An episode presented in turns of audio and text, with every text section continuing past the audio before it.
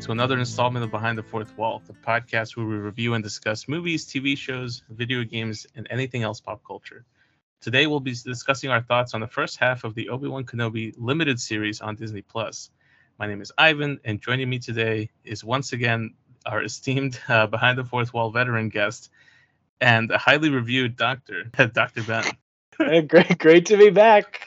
And again, don't check those reviews. I feel like I'm giving less, uh, less useful information every time I'm here.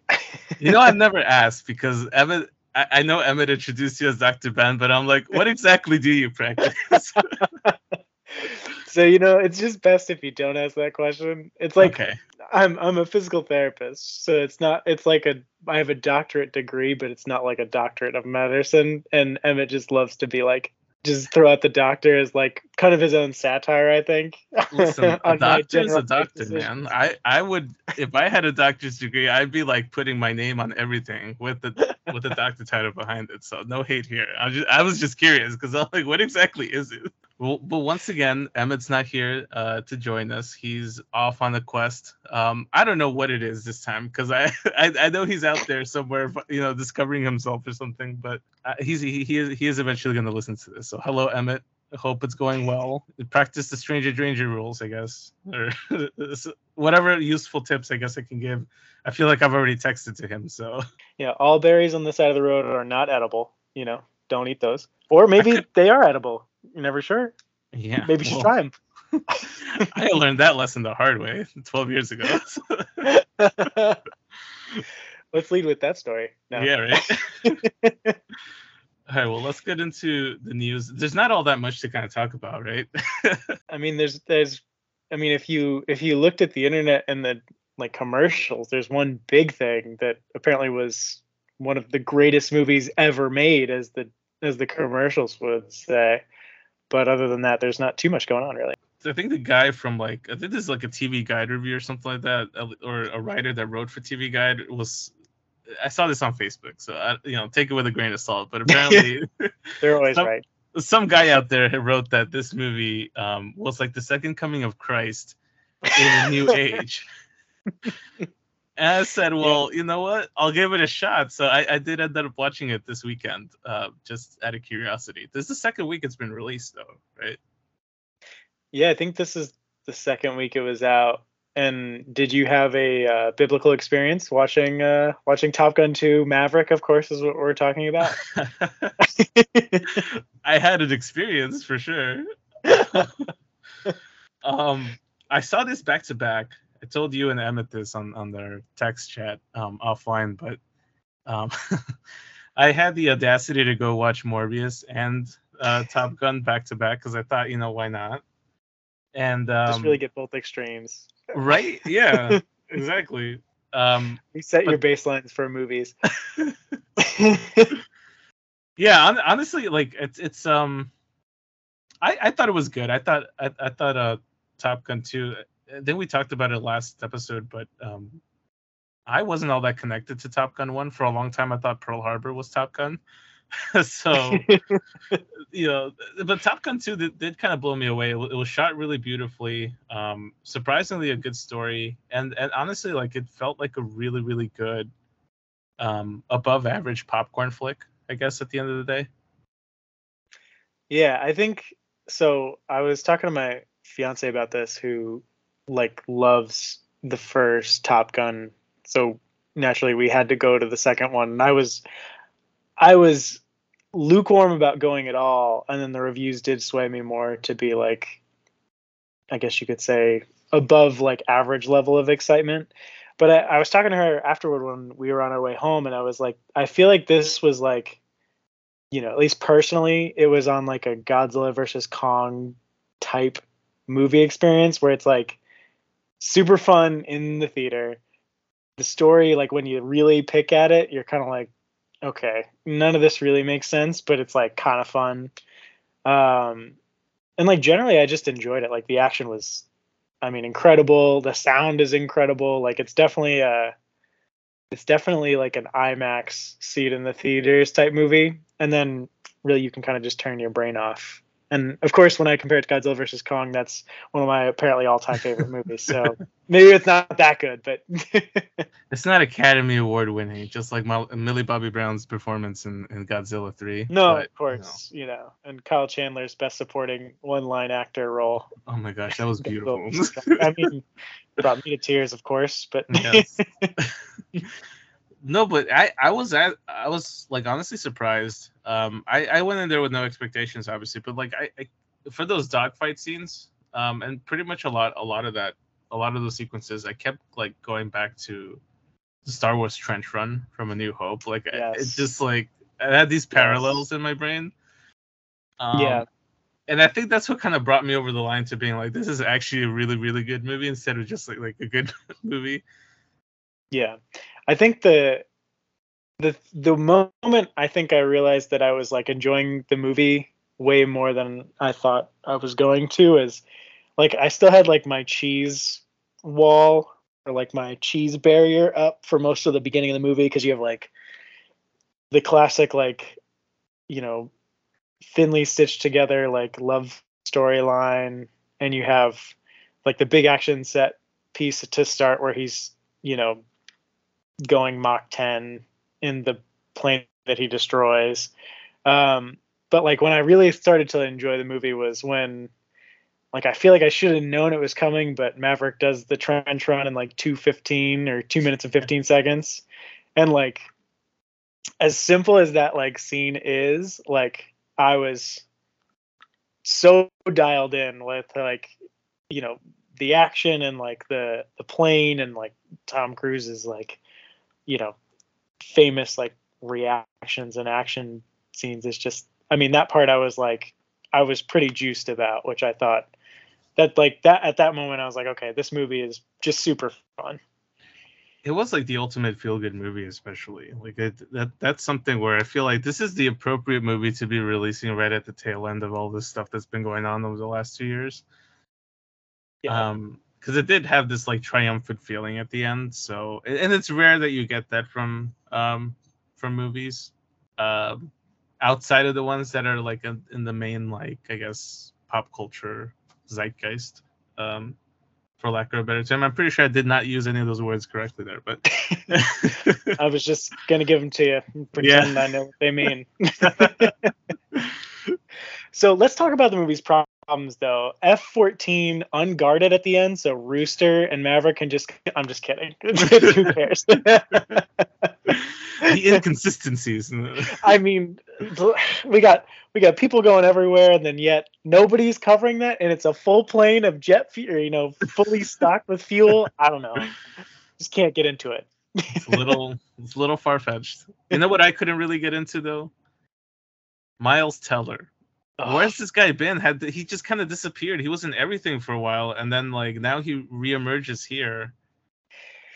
Yeah, did you feel like there was a moment in like the mid 2010s where Miles Teller looked like he was going to be the next guy, right? Like you had yeah, you had like some, some early career performances, like him in Di- the Divergent series, where like people were like kind of enamored with him, even though that series was floundering. And then you had like his role in Whiplash, I think, is like, you know, pretty big as far as like Academy Award standing go. But then he's got like some some real duds, like Fantastic Four comes to mind.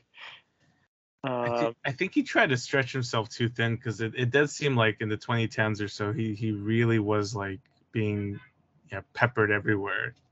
Yeah, there was like that War Dogs movie too, I think with jo- Jonah Hill. Like he had some real like interesting movies where you're kind of like, okay, this guy, you know. Well, War Dogs I thought was really good too. Like yeah. he they, he they had a like the potential for him was like shining bright there. But yeah, like it just I don't know. I mean, I hope he makes better choices with, with movies after after this. Yeah, do you think like so this movie was what shot and like filmed what like two maybe four years ago now. I like well before the pandemic, right? So like maybe three, maybe four, yeah. Maybe was it like this was part of like his maybe what should have been part of the prime of like the Miles Teller ascent, and instead it kind of got mothballed by COVID and stuff. Uh, maybe it's just a theory, but I think this was phase three of Miles Teller, and like we all missed it because of COVID. You know, like yeah, this would have been Yeah. like the rechristening of Miles Teller at the top. yeah, like the Thor Ragnarok of Miles Teller. Yeah, this is Miles Teller forging Stormbreaker. That's what this movie was. But even then, like he really doesn't have a whole lot to do in this movie besides, I mean, he does he does play a convincing Goose's son, but It's I mean, this role. yeah, we're we're kind of just getting in the weeds here, but I, I don't know. Miles Teller in general, like odd, kind of an odd career arc so far, and I don't know where he goes from here. I can tell you where he's not going. a sequel to Morbius because it's not happening. I don't know. They brought it back to theaters, so anything's possible. to segue into Please regale us with your Morbius thoughts. I'm so excited to hear about this movie I haven't seen. Well, um, I think as I've talked a lot of times on on the show, but like I have this AMC Stubs Pass thing where like you'll pay. I don't know how much I'm paying to be honest with you. It's, probably more than it's worth, but They should be I- paying you to see this one. they really should. Honestly, they they I felt so robbed, even though I didn't even buy anything at concession stand. Um, wow. Yeah. Very bold choice for Morbius. I, I I thought I'd give it a go because I didn't see it the first time it came out in um in theaters like appropriately. I I, I heard some things uh and I kind of stayed Good away things? from it. No, no, but like they brought it back for essentially like uh people were like bombarding um social media with like Morbius memes for so long, and I guess announcing it, Jared Leto came out and um participated in the meme, effectively killing the meme uh, for some reason. And uh, they decided to re-release Morbius in a thousand theaters across the country. Um, which you know what I always knock Sony's marketing decisions on this show. Like I always, I, I like always talk to Emmett. I'm like, I know, I know from experience who's over at Sony Pictures, and like it's it just, like it just it, it wouldn't surprise you. You know, it's kind of like the unveiling of like the the scene from the Wizard of Oz where you find out that the wizard's nothing but like a sham.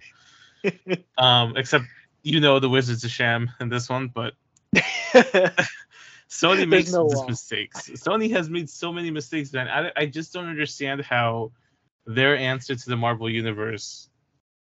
And mind you, when they tried to take Tom Holland away from the MCU a couple years ago, when they played that whole little bit, yeah. this is the movie that they announced, and they're like, "Well, we're making Morbius with Jared Leto," and I'm like, "Okay."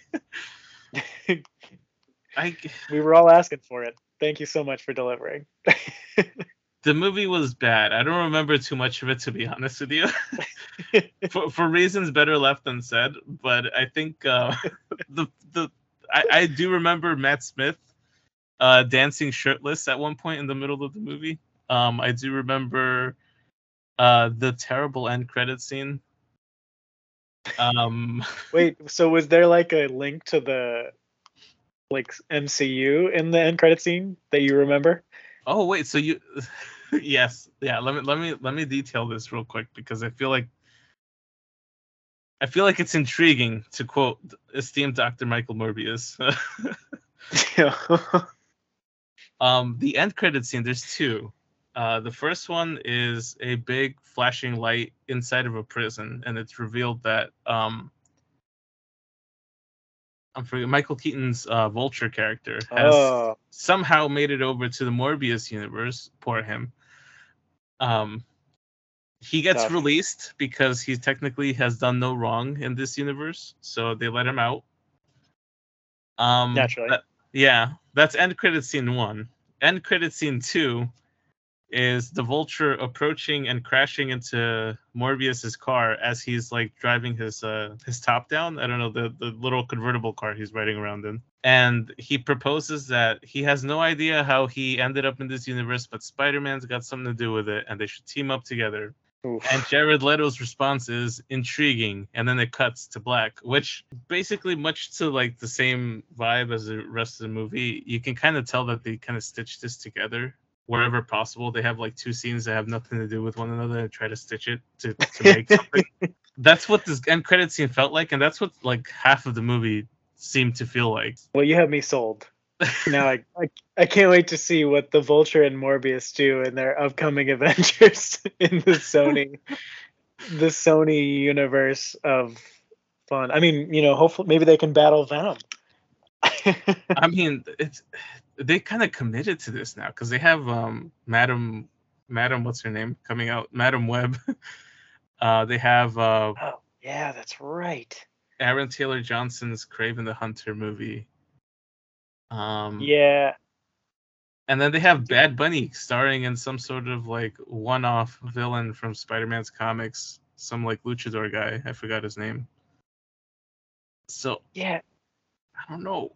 Just why? Like, what? What are what are we doing here? I mean, and you you'd think like, I don't know, maybe maybe this is enough of a flop to like put some of the other things on hold, but the fact that like they managed to get the MCU's Vulture like t- tangled up in the Morbius web is uh intentional plan words there is um like kind of a crazy thing to think about. Like i don't i don't know. I mean it's just so so interesting that like so the movie got pushed for years right? You kept delaying it delaying it delaying it.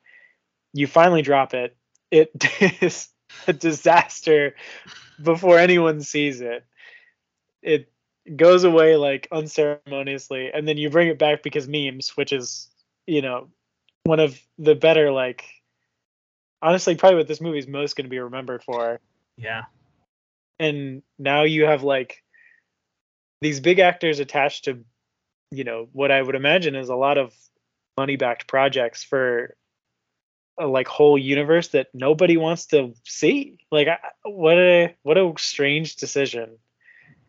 And it makes me worried for like the Tom Holland Spider-Man future if there is one.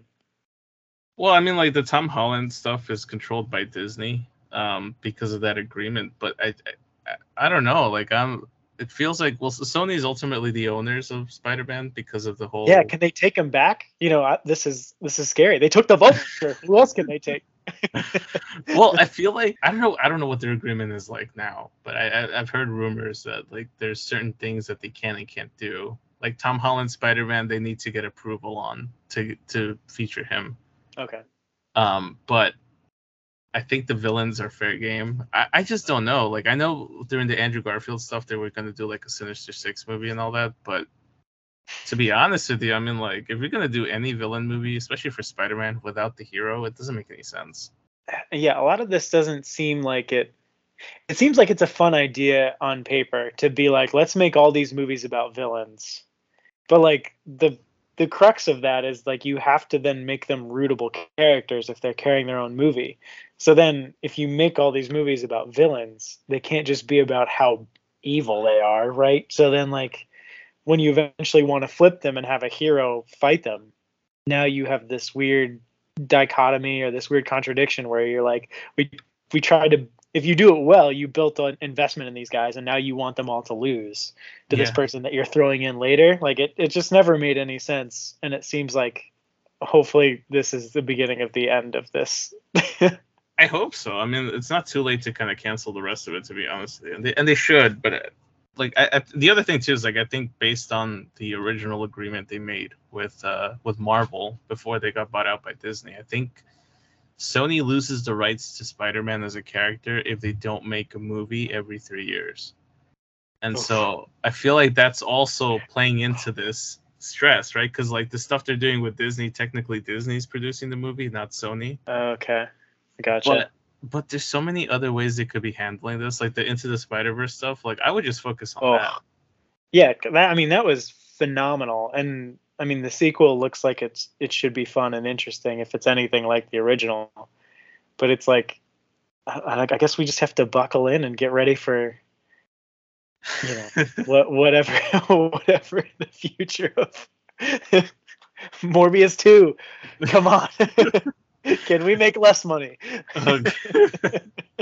I can't wait for Morbius to show up in the MCU. Watch it. Just to spite Jared Leto, it'll be played by somebody else, similar to what they did with him in, in, in Joker. I don't know. We I feel like, you know, we probably have spent more time than that movie deserves talking about Morbius. Yeah. let's, let's move on to the potentially good things coming out of the, the Marvel uh, side of things. But uh, we had a new Thor trailer come out since the last time we recorded. And besides yeah. overplaying the Guns N' Roses song, um, we did get a very good look at Christian Bale's character, uh, Gorr the God Butcher. So th- th- I gotta admit, I, the, we saw very little of it. It's kind of basic and plain the costume, but it works for me at least. Yeah, I think like, I mean, you don't want to overhype this movie, right? Because I feel like anytime that you set these huge expectations, it's just so hard to fulfill. But this is such a strong, like this movie has everything going for it between like Thor writing the hot streak of Ragnarok and like his Infinity War Endgame arc that everybody seemed pretty on board with, even if you have quips with like the um like depressed Thor, you know, Endgame. But then you have like Taika Waititi back, who killed it in Thor Ragnarok, and then you have you know Tessa Thompson, who is a great Valkyrie character. You bring on Christian Bale, who really is phenomenal in every movie he is he has been in really. Um, it, it seems like a, a can't lose based on the trailer. And again, much like Morbius, nice connection here spawned a bunch of memes.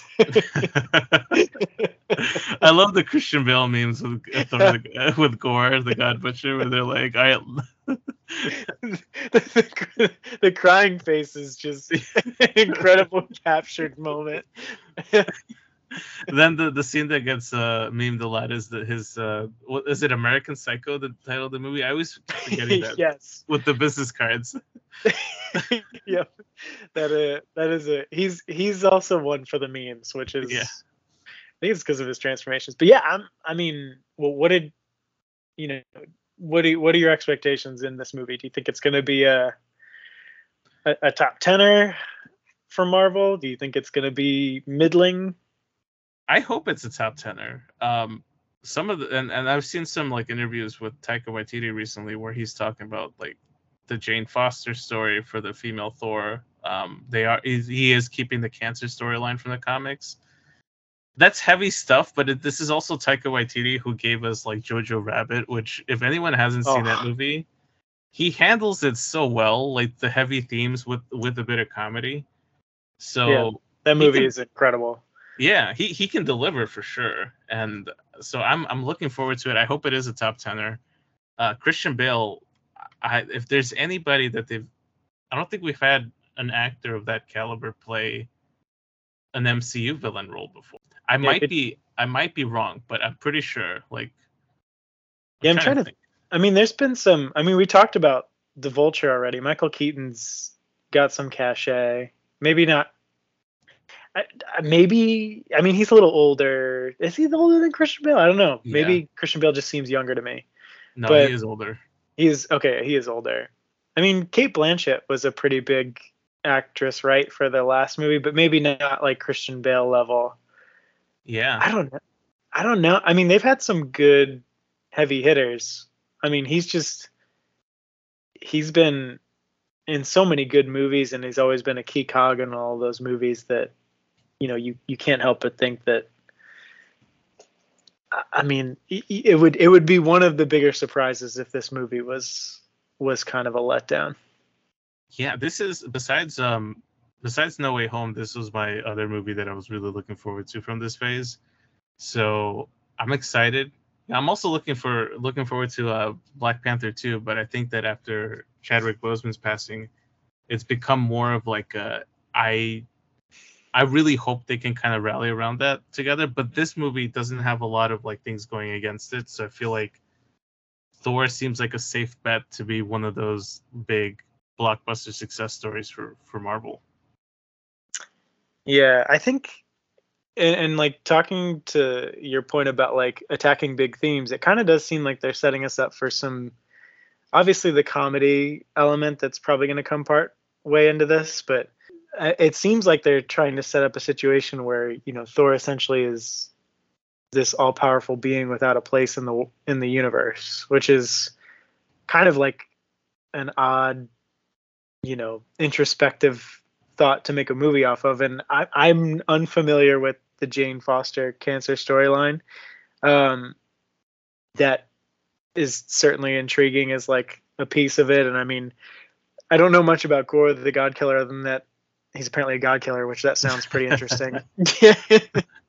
so I feel like like talking about emotional weight, I could see this having some decent weight to it, much in the way like you mentioned Jojo Rabbit. That was my last time crying in a theater was the uh, the shoe scene in Jojo Rabbit, and that's you know I think just a a hat tip to how well Taika Waititi plays like you know a a, va- a vast expanse of emotion. So I I don't know. Yeah, we'll see. I'm probably overhyping this movie, but I think you know it's going to be tough for it to deliver. But if if you took like ingredients and you threw them in a pot, this has everything you'd you'd want. Yeah, it has everything going for it. You know, interesting enough, the last movie I cried in was Morbius you know, because of how bad it was.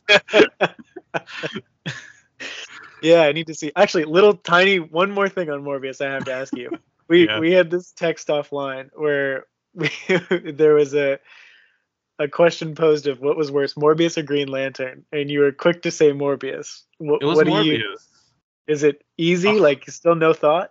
Hundred percent, without a doubt, it was Morbius. Because I'll, I'll tell you one thing: with Green Lantern, it looks like at least you have a cohesive movie that tried to tell a story. The story wasn't all that good. the acting wasn't all that great, right?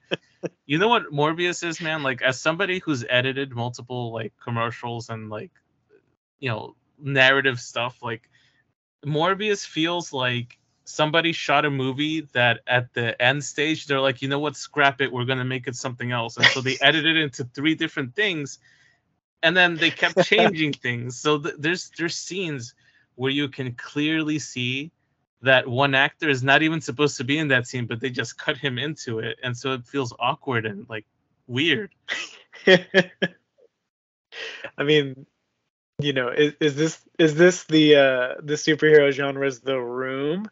Yes, yes, it is. I was just about to say that. Yeah, if you've ever actually seen like Tommy Wiseau's The Room, like you'll you'll this exact that it's that level, but in blockbuster scale. Okay, wow. So I've I've seen enough of that movie, The Room. I've not watched it start to finish. I saw what was the movie with the I think it was the Franco brothers that made a couple years ago where they Disaster talked about Artist. the making of the movie Disaster Artist. I did watch that movie, but obviously that's not The Room. Um, so I just know by reputation that it's supposed to be one of the worst movies ever made it is one of the worst movies, but it's it's enjoyable that one. If you watch it for the ironic sense that you're going to watch a terrible film, I can't. I can't say so, enough bad things about Morbius. All right. well, on that lovely note, should we uh, move along to Star Wars, the uh, prime focus of this episode? Yes. Let's. Uh, I just got a qu- few quick quick fire things, I guess, to to kind of chat about real quick. Star Wars Celebration just wrapped up last week. Um, which for anybody not in the know on it, it's it's this really big convention where uh, Star Wars geeks and nerds gather every couple of years or so to um I don't know just watch stuff. There's like celebrities and all that. Lucasfilm announces all this all these things, but it's on it's been on my bucket list to go one of these years. Um, maybe I'll drag Emmett and you to one of these at some point. But there were a lot of projects coming out. There's just stuff. Um, you know, I, I, think one of the things that kind of surprised me that was the fact that we didn't have announcements for any movies that are coming out for Star Wars. There's a lot of shows. Ahsoka's in production, set to release next year, hmm. um, in 2023. So just to kind of give you the full lineup, um, in case you didn't know. we have Kenobi right now. Kenobi's running until the end of the month, and then we have Andor premiering in August. Um, after that, we have Bad Batch premiering at the end of September. After that, we have some uh, a sequel to the Star Wars anime show that that was uh, that came out last last year also. Um, after that, we're getting Mandalorian season, season three in February of next year. Um, after that, we're getting Ahsoka the series in April of the of next year. Um, and then at some point we're gonna get Andor season two next year also. Oh really? Uh, yeah. lineup. Okay. There's five seasons ordered for Andor, which um, yeah. But out of all these projects, Andor is the only one that got a publicly released trailer, and so is Bad Batch season two. I think Bad Batch season two we can kind of you know table for now because it's so far away. But Andor is next on the list. But you got it? Did you get a chance to take a look at the trailer? I did. Of all these, as probably the most casual of the three people that that have appeared. I'm sorry. There's four people that appeared on this podcast. Sorry. Um, as the most casual of you and Emmett of the Star Wars fan, I did. I did see Andor. That's the only thing I saw from this. The trailer, of course. And uh, go ahead. Sorry. You looking? I, I feel like uh, so we talked about it a little bit before we started recording, but um, so Rogue One is a prequel to A New Hope. This looks like it's a prequel to Rogue One, with Diego Luna starring on this role. We I hope to get more into in depth with this character and all that, but what is it with Star Wars and prequels? Like I feel like we're just going back constantly. Yeah, we you can never go forward in Star Wars. You know, we always have to see where we came from. And I will say, as much as that is kind of funny that it just always is a prequel, I think it's it's interesting because Rogue One I thought was a pretty good Star Wars entry, and Diego Luna's character was interesting, but not like at least personally, I did not really know what they were trying to accomplish with his character. I mean, he seemed, it seemed like they were trying to paint him as a shades of gray good guy, but we had so little time to spend with him that we didn't get like, we didn't get what I felt was like a full evolution of his character. So it's interesting to see. I mean, apparently we're getting five seasons worth of, of, of it Yeah. to see, uh, what exactly that looks like. But um, really, five seasons. Wow. Okay, I'm. This is the first I'm hearing of this, and I am shocked. well, I'll say one thing: the trailer looked really, really like to me. It came out of nowhere. A, also, it didn't really give much away, other than it looks like we're going to be focusing on this like spy but political thriller angle to the Star Mhm. Wars universe, which I like. Um, everything about this show looks great. The, the the trailer, I think, visually feels like a movie yeah, I would agree. because I think we're starting, and we'll talk about the limitations on stuff when we start talking Kenobi in a little bit. But I feel like the Mandalorian stuff feels a little bit small in scale because of the screen use that they're doing, like the background screen. Yeah. Um, and at least from what I've known on the show, they've shot a lot of it over in Europe, so they have shot on location. They haven't been shooting in like sound stages and all that. Uh, maybe that is why it does. It feels like there's a lot more happening in the trailer Yeah. than like than definitely like because when you especially with Mandalorian when you when you do watch it and maybe it is the like you described the the stage effect it does feel like super insular like there's only a couple moving pieces each time. And in this case at least to the trailer it seemed like you know it felt more like okay we are on another planet with like you know an ecosystem and a social you know hierarchy. I don't know. So i, think it's the, the politics of star wars like i feel like it's joked about a lot because of all those senate meetings and the prequels.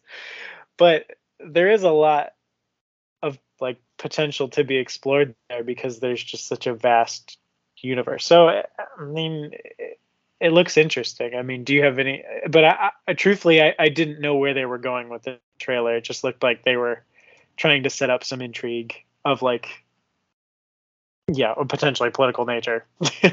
We're supposed to be i think at the from the celebration panels they talked about how the show will focus on uh, cassian andor which is diego luna's character and how he comes into being recruited by the rebellion Hmm.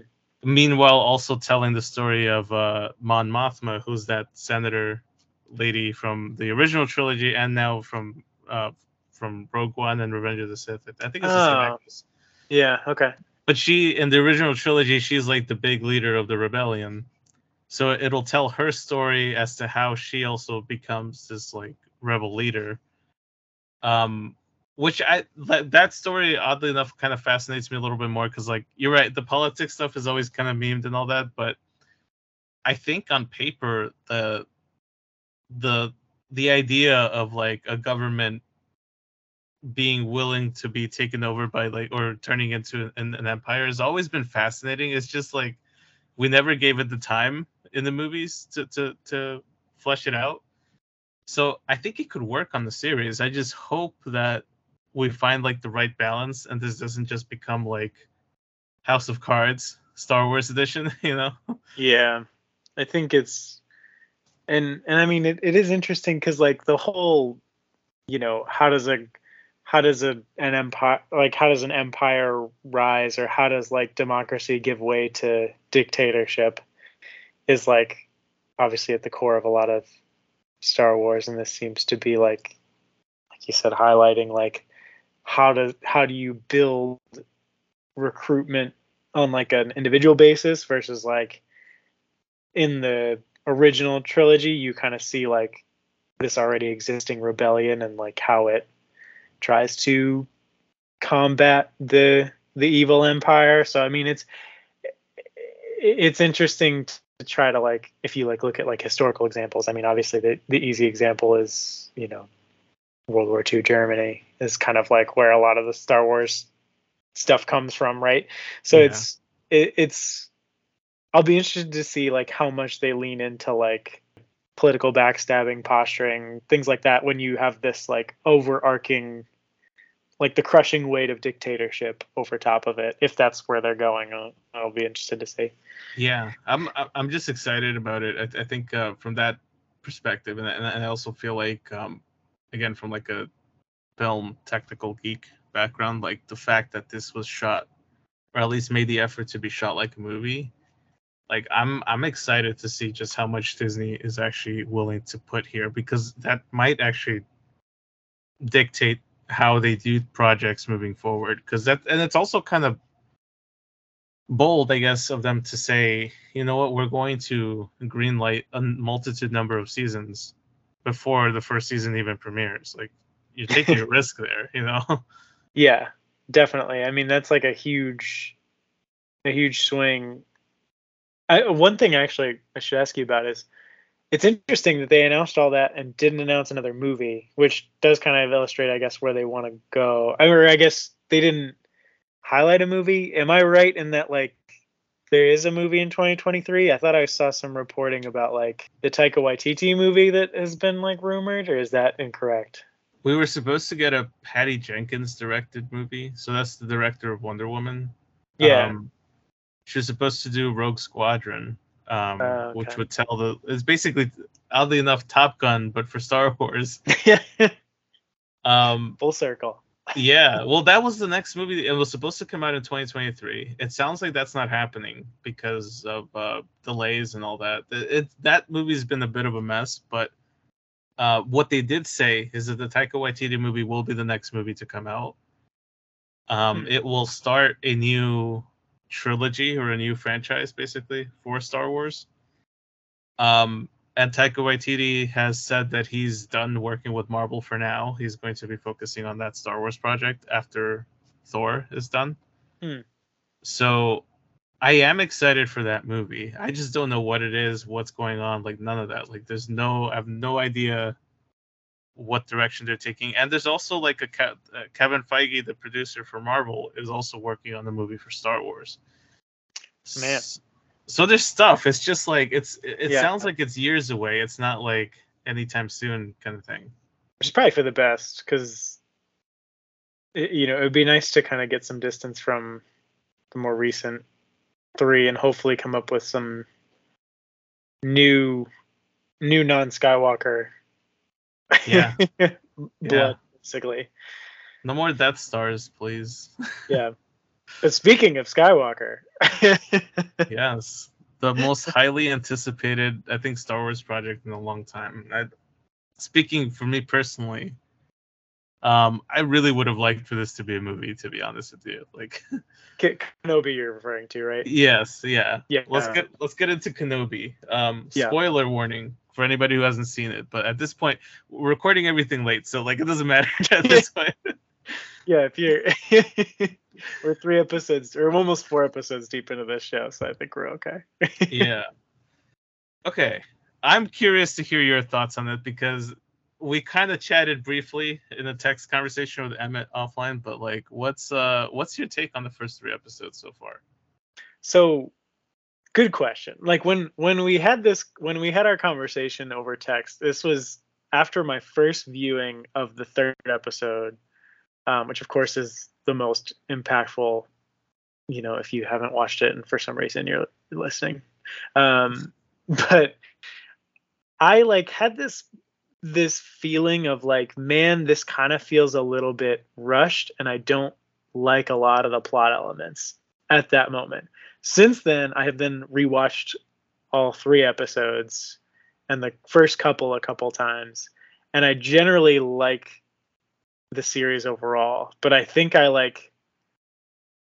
I think my expectations were that the big confrontation that we get between spoiler Darth Vader and Kenobi in the third episode, I wasn't expecting to see until the end of the series essentially. So I think it just I was so thrown off by the pace of the first 3 episodes that a lot of it felt like not earned to me, but in subsequent watches I feel pretty good about it. What's your what's your general thoughts on the on the series? This is where I think Emmett would be like, you always say this about the shows, but like honestly, I think I generally do I'm close to loving this show. There's a few things that are that I got to nitpick, but uh I like the pacing for the first two episodes. The Mhm. third episode, I think uh, we hit a little bit of a hiccup, a little bit. Um, one thing, and I do gotta, I, I, I gotta say something because I feel like I was surprised to see people's reaction to the third episode and thinking that this is the grand fight, the grand rematch for Obi Wan and, and Vader. I'm like, yeah, we're in There's no- episode three. there's no way. No, we're clearly getting set up for like a bigger showdown. Um now that said, I think that fight went the way it was going to cuz like in the beginning of the show we have a Obi-Wan that's like seems to be disconnected from the force. Doesn't ha- I would argue hasn't used the force in over 10 years, right? It sounds like it. Yeah. Um, throughout the first three episodes, he's continuously trying to talk to Qui Gon, getting Right. no response. So Getting when ghosted. he, yeah, so when he meets Darth ghost. Vader, right, appropriately, the literal definition of ghosting. Qui Gon real. the original. but by the time we get to episode to the third episode here, I was not surprised that you know Vader kind of tossed him around like a rag doll, and there wasn't really Yeah. much of a fight to that. Um, I have the Inquisitor storyline is kind of falling a little bit short for me. Um, now that being said, I do like the Inquisitors. I like the performances. I like them as a concept. Um, I just feel like there isn't a lot to kind of go off of just yet, and I'm I'm waiting for that to kind of reveal itself in the last three episodes. But for example, Moses Ingram's uh, Reva character, yeah. I like the fact that she's very hostile and very like aggressive on. She's very determined to get what she wants, which is apparently Obi Wan. Um, I'm assuming the little scene in the beginning of episode one with the Jedi Temple being, um, being you know breached and and at Order Yeah. 66, she's got to be one of those Padawans. I'm assuming. It's got to be connected because it's it was too big of a scene and too like well I mean to lead with that scene and then like just never return to it, it would seemingly be Right. yeah. I was thrown off that she knew that Vader was Anakin.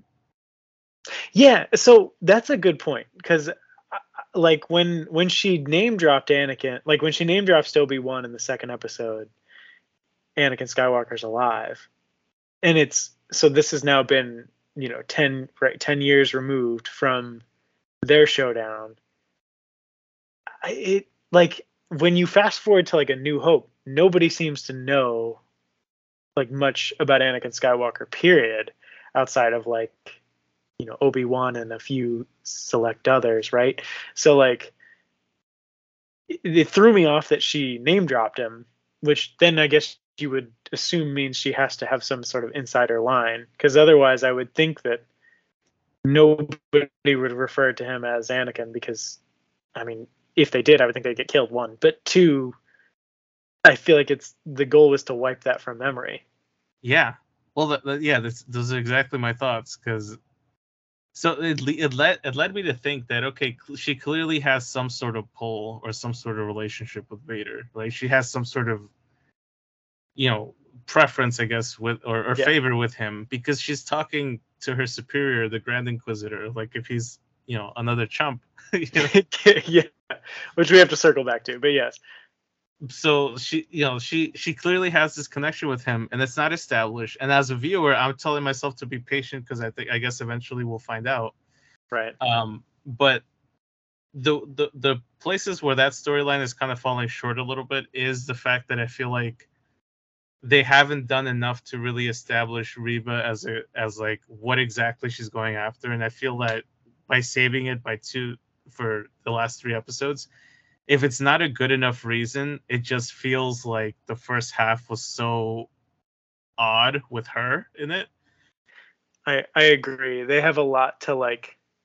They're they're trying to thread some pretty narrow needles now in three episodes left with uh, you know, I mean, yeah, not to derail you there, but yeah, I think I think it's going to be hard with her, like with her character, some of the big stakes between Obi Wan and Darth Vader, the the Leia subplot. I think there's some big, there's some big things to. I mean, I, I guess I should refocus, but basically, like in general, I like I like the show. I'm I don't think I'm as high on it as you might be. I'm probably in the it's like a a B minus category for me where I am enjoying it. I'm looking forward to the episodes, but I think there's some big questions. I think a good way to think about it would be like like character by character and then talking about scenes. Like what like I guess first like what do you think of Obi-Wan's character? Like you mentioned like how we find him in this like forceless state. Do you like how they kind of reintroduced us to Obi- yeah. Yeah, because it makes sense. I mean, the guy just lost pretty much everything he's ever known. Um, he failed. He feels yeah. like a failure, and he thinks he's killed his best friend basically for ten years. Yeah. So yeah. then he's watching over his kid who is growing up to look similar to him, and so it's he's you know it's got to be torture to just be like you know your failure is staring you right in your face the whole time. Yeah, I think that's the strongest part of the show so far is like where we get brought into Obi Wan how like kind of broken he is as like both a person, a Jedi, any of the above. Like he's not he really isn't a Jedi anymore. He's convinced himself that he's nothing. And I never really thought about it. But like going into this show, I had assumed that Obi-Wan would have thought that Anakin was alive still for some reason. I think just because I took the like casual viewers perspective of oh well people know he's alive still. Like he didn't kill him kill him. He just like but then like when you get the second episode reveal to him that oh he is still alive and Reva like name drops Anakin you're like oh I was like oh wait yeah that would make sense. He probably thinks this whole time as he's been so sorrowful in the first two episodes that like yeah he should be he did kill his best friend. He failed everything. He failed the force. yeah. And now he feels like a double failure for not confirming that kill. You know, like oh yeah, I mean, it was right there for you, man. Just wait a little yeah, longer. for real, you, you you let Palpatine come in and just like reboot him real quick. Like you, no, you probably could have sniped him. Dude, just wait for him to come collect his man, and you're just hiding on the high ground again. I, I do like it because uh, the other thing too is like um I think Emmett and I have talked about this before a while ago, but I think the I I always liked Alec Guinness's performance as Obi Wan in The New Hope, and you know, after watching the prequels and all that, obviously the fight between him and Vader in that movie is a bit underwhelming, right? No, it's basically the same. but it's it, you know to, to think back on the uh, in those times like obviously there were technological you know issues and like someone in Vader's costume versus an old man obviously that wasn't going to look you know no matter how you choreograph it back then it was going to have its issues. he just finally mastered the polka maneuver right? that eluded him for the for the prequels. But in watching that original movie i noticed that um and somebody had somebody had commented one of my friends had commented that like he thinks obi-wan threw the fight in in the death star. And yeah. it's kind of true because like you do see that he he's not really looking to fight vader he's looking to distract him so that he doesn't find luke. Right and definitely. once he sees that luke is getting away he like safely lets go and says you know what? I'm done. I'm done fighting. He doesn't even try to block any more shots from vader. Right. Um so I want to see in this show how we go from the broken Obi Wan to like the Jedi Master that we do see in the New Hope, like the guy that is fully prepared to like protect Luke, who he thinks is the chosen, the chosen one, I guess at this point. Yeah. I don't know if we're even touching that prophecy stuff because like that's like it's kind of briefly mentioned and then like kind of toyed with and then it, it gets brought up out of convenience every now and again. Yeah, it definitely is like a, a when you need it type uh like basically coffee in the yeah. storyline. But I think like that's a good point is I think I hope that is where this is going. And you'd have to imagine that we're going to get it, what it's going to take, I guess, to get us there is Liam Neeson, correct? Like, I hope. Do so. you feel that? Do you feel that coming? Because I mean, you can't keep name dropping him and having the ghosted, and then yeah. to have Obi Wan showing against Darth Vader be so appropriately you know, pitiful. Yeah. Well, you're essentially like calling out Liam Neeson here, right? Because like, within the plot of the show, you have a young girl getting taken. you know, so. I didn't even put it together, but yes. So he better show up at the end of the show. he has a very particular set of skills. yes, exactly. that why do you think Obi Wan keeps calling him? He's like, Master, help me here. I've seen what is there four Takens? There, there's at least three. I've seen all three of them. I know you can do a fourth. there's a fourth one. It's called Taken Again. there? I think there is a fourth one. Yeah, it's not with Liam Neeson anymore though. They, I don't think they could pay him to come back anymore. yeah, but I, I generally like where his character is. But that the Taken point leads us to like another great character question: is what do you think of of Leia's role in this? Were you surprised that she's in it? And like, do you do you like what they're doing with her plot line? I so okay. So when when little Leia was introduced when Leia was introduced on this show, um I was surprised that she showed up to be honest with you cuz Me too. Very surprised.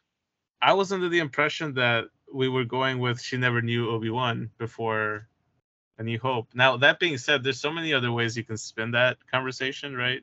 Um, right. I, I I've enjoyed her. I think the one the one awkward scene in it was when she's trying to get away from her would be captors, and Oof, yeah, that was a you know that was a little bit much because the pacing was just not you know timed well.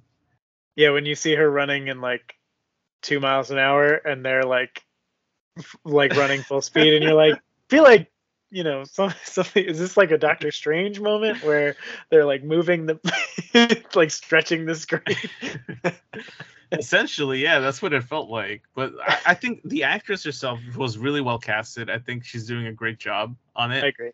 Uh, you know, I think they kind of towed the line a little bit on the precociousness a little bit, but at the same time, it's it fits Leia because that's that's her. You know, that that is the character's whole personality uh, especially if you look back at A New Hope, Empire Strikes Back. That's literally all she does is like these like backhanded remarks, and she's incredibly resourceful. And so obviously it comes from somewhere. So I'm glad yeah. to kind of see that consistency there. Um, yeah, I've, I've I've had like zero problems with with the with Leia. Um, the only thing is like I do I do hope that we don't get we don't get them too bonded together because then I call to question the New Hope um, story a little bit. You know, that's that's my one like concern with it is I think some I agree sometimes it feels a little over the top with her I guess preco- the precociousness of her character. I think is the word you used. I think that's at times it can come across as like I don't know, like she seems a little young to be that quippy, but like I also do think it's fitting, and I think it's you're just trying to illustrate how you know exceptional of a person she is in this universe. Um, my two concerns, I should say, are one, I mean, we're really going back to the Skywalker well in more ways than one with her heavy inclusion, but two, I agree. Like from a continuity perspective, like it, it, really does call into question where we pick up with them in A New Hope, and I'm hoping that like where I'm hoping by this like fourth episode we kind of wrap up maybe her storyline in this, and then we can kind of move along to some of the bigger themes, like you know the part that um, Reva plays in this, the Inquisitors, um, obviously Darth Vader, Kenobi or Obi Wan trying to like rediscover himself. So I'm I'm kind of good with where we are. I've been I've enjoyed her her character, and I think it's really given Obi Wan some room to like reconnect with humanity or his reasons for why he does why he's doing what he's doing um like in the subsequent movies but I, I'm I'm kind of hoping we're coming to a conclusion with her. Yeah, I'm kind of I'm a little torn on the on her role there because I feel like I, I I feel like she is in it for the long haul for this show. Yeah. Um, but I, that, I would, yeah. That's probably what where where it's going. But I I, I like I don't have too much of a problem because I feel like there's several instances that you could use to to kind of explain away why she doesn't seem to know him in in A New Hope. Mm-hmm. Um, but I, I think the the other thing too is like when when the show started, I kind of expected that role to be played by like a young Luke, only because in A New Hope, you do it does get established that he knows who Ben is, and he he, yeah. he even refers to him as some sort of wizard. So yeah, like definitively like, they have a relationship of some kind. Yeah, which I do hope we get before this the end of the show because I don't know if you picked up on this, but in episode one, he's that little like skyhopper toy he's trying to give to mm-hmm. to him is the same one that he's playing with in the New Hope. So. Oh, I did not pick up on that. Okay. I like I I want to see some interaction between uh, Obi Wan and young Luke. Um, but yeah, w- with Leia, I feel like she's a good counterweight to him because uh, but uh, yeah, like the precociousness, I feel like is kind of skewing a line. Then again, and I say this as both, a, you know, a, a, a lot of internal un- conflict here. I say this as an uncle and as somebody who has like, because of like my the my film background a couple years ago, I I did this like um this course thing where I, I basically was teaching to this like group of middle schoolers like the filmmaking, the history of filmmaking, right? Um, and so having experienced that, I can tell you off the bat, a 10 year old is a lot more insightful than I remember from my own. Either that or I was a really dumb 10 year old and I just, you know. I might have been right there with you because that was my first thought. I don't think I would have been this, you know, quick handed, but you know, perhaps that's a me problem. I need to start looking inward at these things. Well, that's the thing. Like, I, I do think that it's right on par, but like, it's also like sometimes you kind of the you know the farther away you get from that age range, the more like perspective you lose on it. Again, I think just striking a very delicate balance right now, and I hope they keep that up. If she's especially if she's going to be in it for the long haul here. Um, but yeah, like I said, it could potentially be an issue for me. Uh, not Leia as a whole, but like her inclusion in the show because what it means for New Hope. At the same time, I'm also kind of like I'm a fan of continuity until it gets in the way of a good story. You get what I mean? So like yeah. at some point, I also got to be like, I'm not gonna be too much of a stickler for that kind of thing, um, unless. and here's where I could transition this into like my big point for this show because, um, let's hear it. I do gotta call out continuity issues where it's very blatant. I think I know where you're going with this one. Reva clearly kills the the Grand Inquisitor in episode two. I mean, it would be hard to survive that one from I've, everything we know.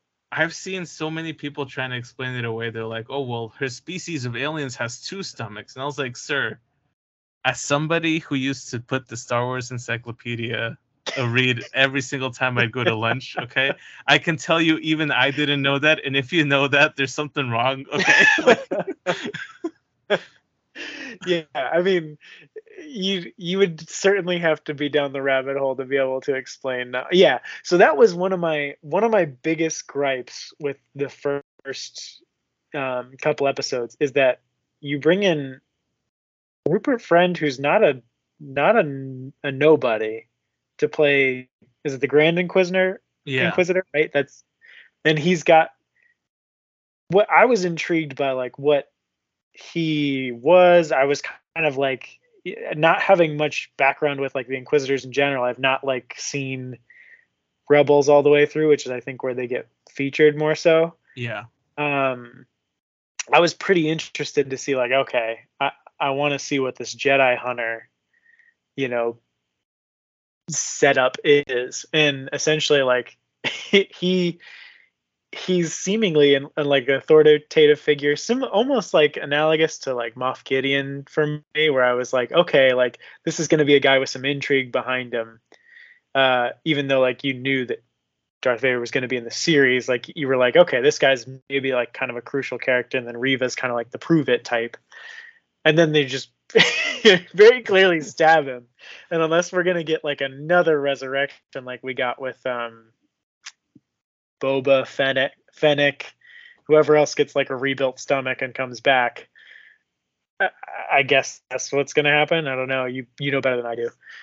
Well, yeah, because Rebels takes place five years after this, and he's the main villain for season one. So I'm like, either he has a twin brother somewhere, or they just broke continuity. I I don't know. It, it's it's it's bothering me mainly because of that because i was like you can't just pick and choose what you're going to obey continuity on because a lot of the mando stuff is based off of the dave filoni clone wars and rebel mm-hmm. stuff so we can't just be like well we'll pick and choose when we when we take from it especially when you're using like heavy like you you're using two of the well really four of the stalwart characters in the entire Star Wars franchise here. Like you have Darth Vader slash Anakin, Luke and Leia, and Obi Wan Kenobi. Like if you start playing with continuity there, then like it kind of wouldn't that theoretically what is the right word like disvalue or devalue all of the the other projects you've already had in play because you're kind of saying like, well, this is the one that everybody cares about, and this is what happens in that one. Right, you'll cause an incursion, to, in Doctor Strange terms. Another one. but I, I, I think um, there's ways they can explain it because like the the Inquisitors as a whole, I think, and all the stuff that they've been included in, like you always like lose limbs, they'll replace it with like a robot hand, that kind of thing. Like they're okay they're portrayed as being like subhuman as a result because Vader constantly um abuses them, I guess is is the is the term to to use there. He's they're like his ring wraiths, like right? Yeah. Is that what I'm getting? Okay. Yep. And the Grand yep. Inquisitor is like the Witch King. Essentially, yeah. So this sort is like of. if the okay. Witch King was murdered in the first movie of Lord of the Rings there. Yeah, it would have been such a better movie. I have yeah. a feeling he's alive though, and I feel like he's he's, he's gonna probably if he's alive, he'll he'll be the catalyst as to why Reva all of a sudden now has to you know turn to the light side or or what or whatnot.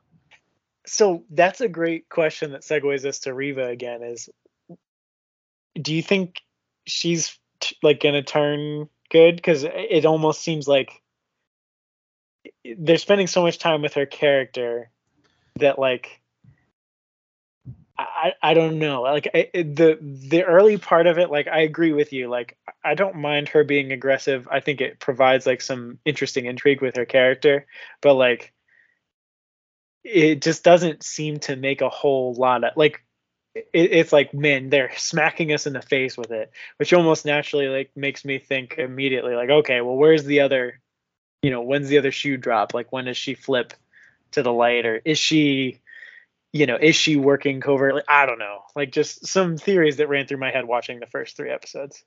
My big theory is that the reason why she's trying to get Obi-Wan in there is so that she so that he can off or finish off Vader or that's maybe her hope. I don't know. I mean the the the, the theorist in me wants that to be true and then maybe she's been like a double agent this whole time. Um because like her eyes haven't turned yellow like the rest of her her inquisitor buddies there. Yeah. And she seems like personality wise she's so so different from the other inquisitors and like really the every sith we've had you know or sith-esque character we've had has all been like a certain archetype of thought process and she does not i mean she has elements of it but she doesn't fit you know she's more similar to like kylo than she is Yeah. uh anybody else so like I, I don't understand why so many people had such a problem with like her character i mean there's there's always there's always like aggressive characters i mean and that's not even talking about the obvious you know horrible things that have been levied her way Yeah, that jeez. Is That that that that situation, I guess just to kind of talk about it for a bit, but um Yeah. I think this is one of the reasons why I feel like the Star Wars fandom sometimes to me is like you know, I kind of got to do a double take at times and be like what the what the heck, you know, like yeah yeah um I guess sometime after the premiere of the first two episodes, she like went on Instagram and like was talking to people about and she took screenshots of like some not crit- critiques, they were just flat out like racist stuff that she was receiving. And so yeah the following day Lucasfilm as a company comes out and says, Hey, um, if you're you know sending her racist stuff, you're not a true Star Wars fan. You know, like I think that was pretty straightforward. yeah but I Should be. guess yeah I guess part of the fandom was like taking it to heart and saying like, "Oh well, we can't criticize anything because then we're labeled racist." And I'm like, "That's no, that's not at all what's being yeah, said here." really missing the point yeah So yeah I look, I, I have I have my gripes, like I said, with the Inquisitor storyline and all that. I, I I don't have a problem with her performance. I don't I haven't had a like criticism on that end. I can see why though. Like I see I, I can see why people would have an issue with with her character and because I feel like we're just not getting enough um setup for her. Um yeah and that does a disservice, I think, to you know to to a degree. I will say something because I, I I do think we're going into a we're gonna get payoff with her character. Um, and to be honest, out of the new people that we're seeing, the new characters, she's probably the most interesting one. Almost similar to the same way that I feel you, you compared her to Kylo. I think Kylo Ren's the best thing of the sequel trilogy. yeah i would agree so I'm fascinated by her character. I'm interested to see where she goes. Um, but yeah, like I just don't know. I have theories, but I kind of don't want to say them either because some of them sound so ludicrous and outlandish. oh, I think that's why you gotta say them. I'll I'll tell you one other analogy I thought for her, or like comparison to a completely different franchise, Yeah. is it almost reminds me of if you watched Avatar: The Last Airbender, the early seasons of Zuko. The way she comes out like guns blazing, and then you have this like weird unexplained thread at the beginning with the scene in the temple and like why she somehow has like some sort of clear personal investment in Anakin and Obi-Wan and like this whole idea of the chosen one. For some reason it gave me major like Zuko vibes of like I got to be the one to to get, you know, in this case Obi-Wan.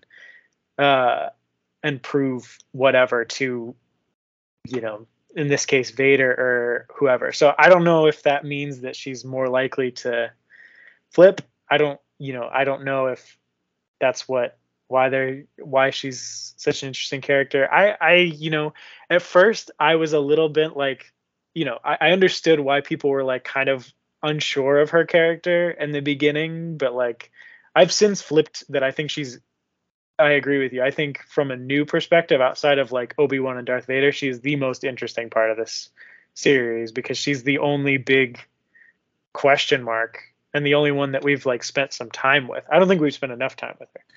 Yeah, and I I I think I so here's my theory because I feel like this is I feel like Let's this hear is it. Mace I- Windu. we're going. So end of episode six after the credit scene, Mace Windu walks. No, no, I I do think now that she's captured young Leia, I think Leia will be the catalyst for her turning to the light side, and and I think she's gonna put two and two together because for. And again, I'd like some explanation as to how she has this info, but she she does seem to be more aware of the circumstances. She's aware that Vader um, wants, you know, Kenobi, so she wants them to kind of fight it out. Why I don't really know. Um, but she also was smart enough to figure out that like, hey, this senator dude was best friends with Anakin Skywalker and Obi Wan Kenobi. So if I take his his daughter, if Obi Wan's alive, clearly he's gonna be desperate enough to call call in for that help.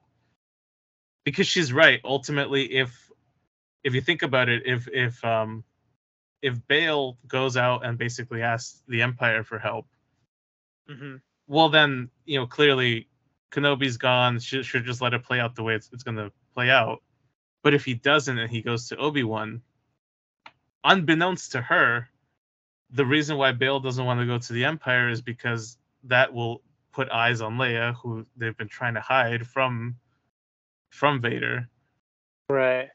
So to me, I think that something's going to happen with her interaction with young Leia, where she's going to basically have like some sort of epiphany where she'll realize either the error of her ways or something.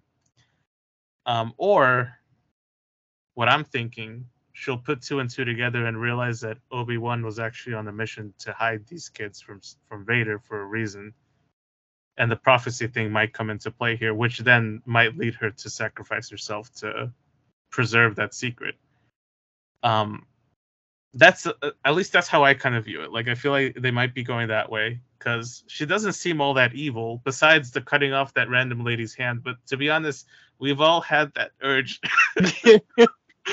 yeah, we've all been there. I mean, you know, it's somebody's really giving you a hard time. Just take a quick hand. You know. it's always that lady in Walmart that just won't be quiet, you know? You know, you're you're at the donut counter. You just want to get your donuts. You don't want to have a conversation. You just want to move on. Exactly, exactly. so I sympathize. I was like, you know what? I'll, I'll give you that. She was talking too much. yeah, I think like you know, I mean, obviously, uh, I I I feel like there's gonna be some deeper level to her character than that. She's just she is just resolute to to get in the good graces of Darth Vader and be the Grand Inquisitor. I think there's I think there's got to be more to it because there's just so much time spent and I think it it ultimately I think I think it's going to come back to the the Jedi Temple scene and some sort of feelings of being failed by the by the Jedi protecting you know her as a kid maybe and that that's why you know she she harbors this feeling against Obi-Wan or that he's the the last vestige of like her problems with that.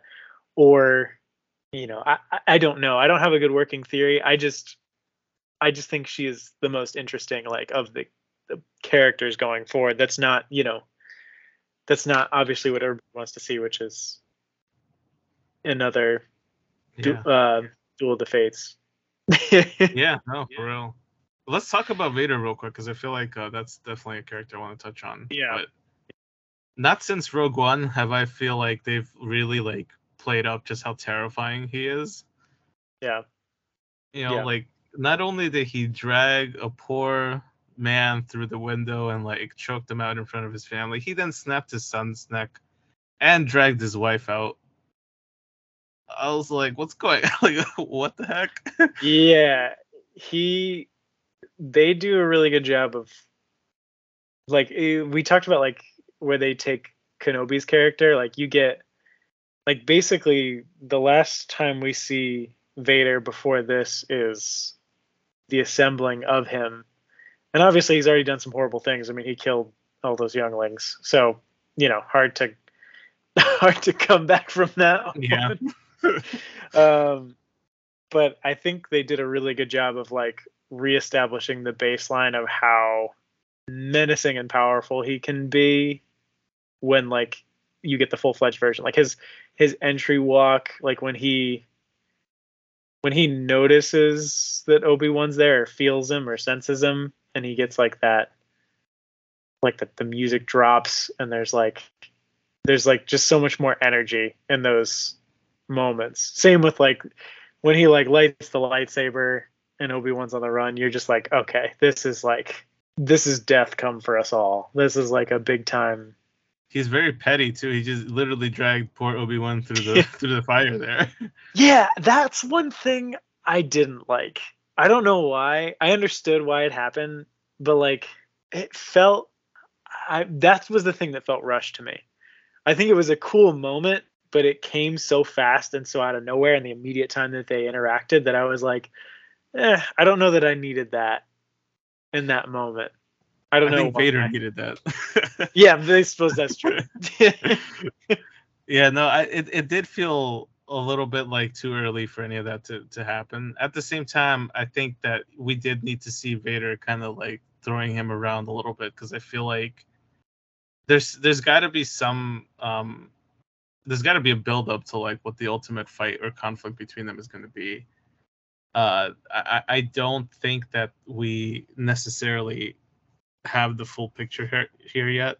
There's certain lines from A New Hope where uh where they you know uh Tarkin and and no I think just Tarkin in A New Hope throws water and the fact that like Vader thinks Obi-Wan might be alive. And he's like, well, if he is still alive. So something has to happen at the end of this series where either the fight is left undecided or it Mhm. seemingly seems like Obi-Wan dies. Um, for Vader to just, you know, take a step back and all that for the rest of from that point until New Hope. But I, I don't think this is the fight. I, I think this is just kind of like a, a build up to it. A teaser. Yeah. Yeah, I do get the pacing issues, though. and then other people were complaining that um, the robot that picks up Vader, uh, sorry, that picks up Obi Wan, and leaves, like Vader should have been able to catch him or like disperse the fire and all that. But I kind of, another I feel like Vader seems like almost kind of savoring the moment, like kind of like a cat playing with a mouse kind of thing. Mhm. Like he's not really satisfied to kill Obi Wan this way. He's he's gonna take his time because he's that that's the type of dude he is now apparently.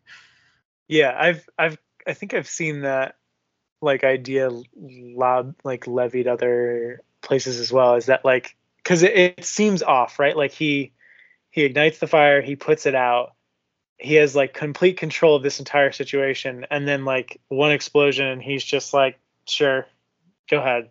I have I have like all the power in the scenario, but I'll let you get away. So I think the only rational explanation is that yeah, he's he's not ready to be he wants to enjoy this Yeah. downfall more which i think is very in keeping with the world they're trying to set up. I think the big challenge is going to be how are they going to catch up obi-wan in three episodes? You know outside of a c- of a great conversation with liam neeson to like get back to a level where he even can contend with Vader Well- because right now it's it, it's not even I mean that was a that was a a complete one-sided affair. I'll say this. I feel like um in the spirit of Book of Boba Fett, I'll be disappointed if Obi-Wan doesn't spend his full episode four in the bacta tank, healing reminiscing, having flashbacks to the Clone Wars and stuff. I feel like that's the next episode we're about to get is like, you know, his reconnection with the Force, and meanwhile we get peppered with flashbacks because they got to put Hayden Christensen to work somehow outside of the Vader suit. yeah, I wouldn't be surprised if if we get a lot of that and we get a deeper dive into R- Reva's character via like what you describe with Leia's interaction. I would I think that makes sense for that to be like the next episode focus and then like 5 like putting people in places again for another showdown. I think ultimately I kind of agree with you. I think I think like eventually we're going to see another confrontation where I think it'll mirror image what happened in the Mustafar duel, where like it's incredible and like close and basically like Obi-Wan assumes a victory. He does win, but he also assumes a victory and then doesn't have like at least in this case the foresight or and I think in his case more so like the the killer instinct to just put it away, put it away.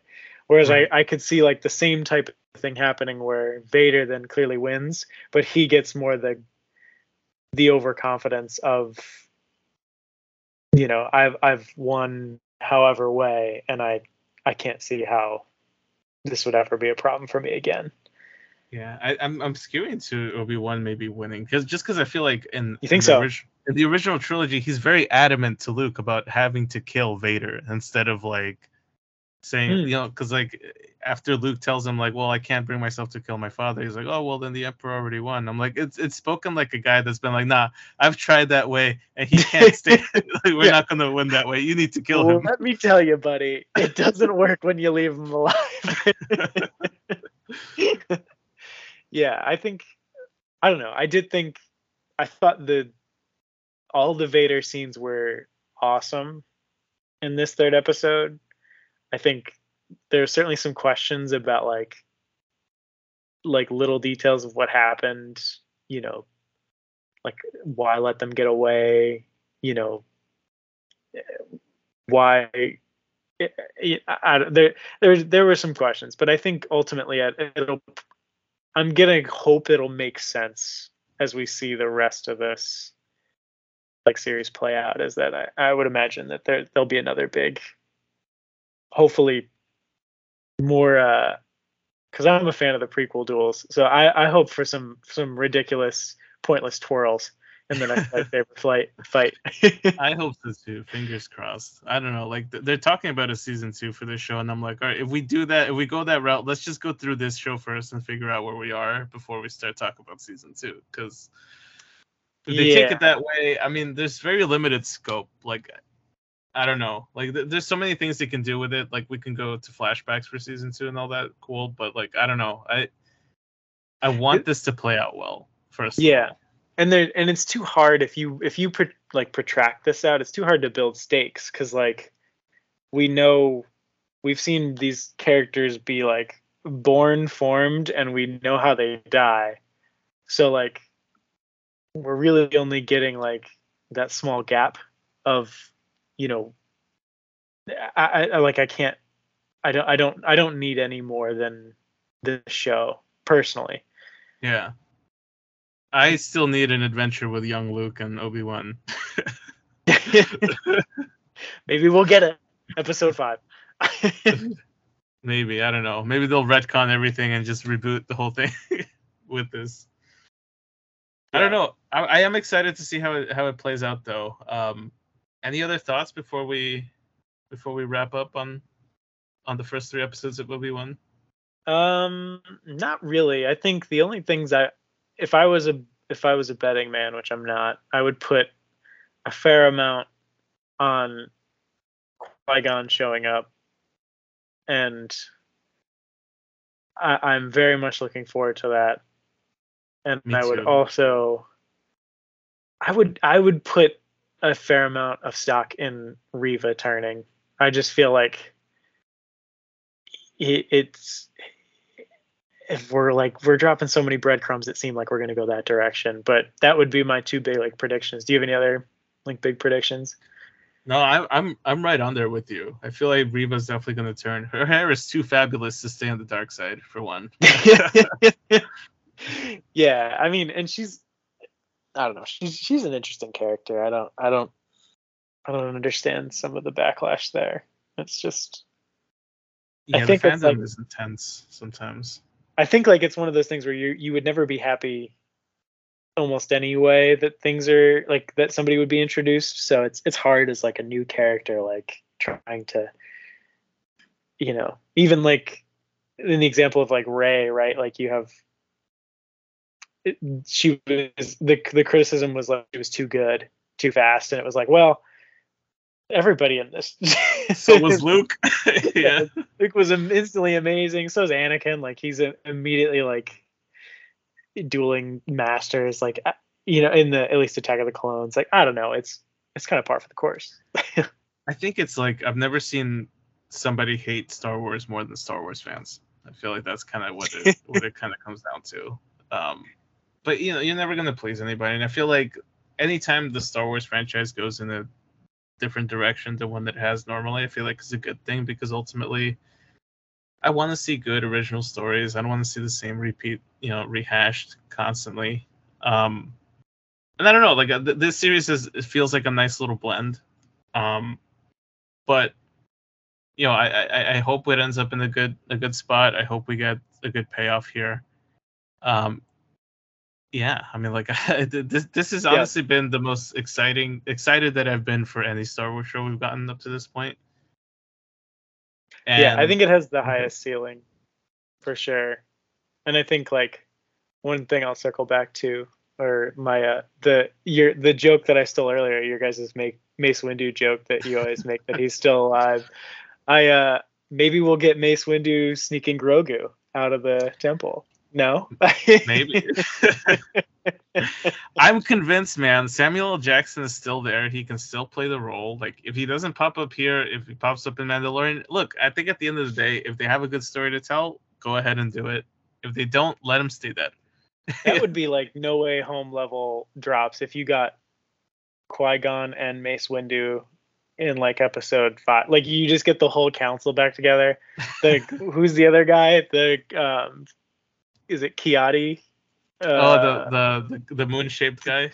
Yeah, yeah, Ki-Adi-Mundi. Yeah, get him in there. Get Yaddle in there. get everybody, everybody we didn't see die, because what we did see Ki-Adi-Mundi get gunned down though. Yeah, he's dead give me the give me um I forgot what it, I I should know this. The guy with the really long head they like always spoofed him in the Robot Chicken sketches. Oh, um Oh, Yarael Poof. Let's get let's get Yarael Poof in there. Give him his own Disney Plus spin-off show. What the people want. yes. I want to see a Yarael Poof trilogy. You know, like take me through his entire existence. Maybe that's the Taika Waititi is they're just going to focus completely on a trilogy for Yarael Poof.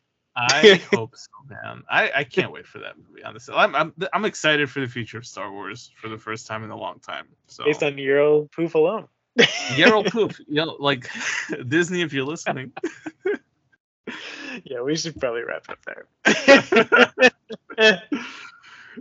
All right. Well, we'll we'll probably we'll we'll touch base again once the show ends. I think it, I think it's uh I think it's a pretty good space to talk about it too, because three episodes is a lot. It's a lot to really, you know, digest and go through. Especially these, they're just like almost an hour long.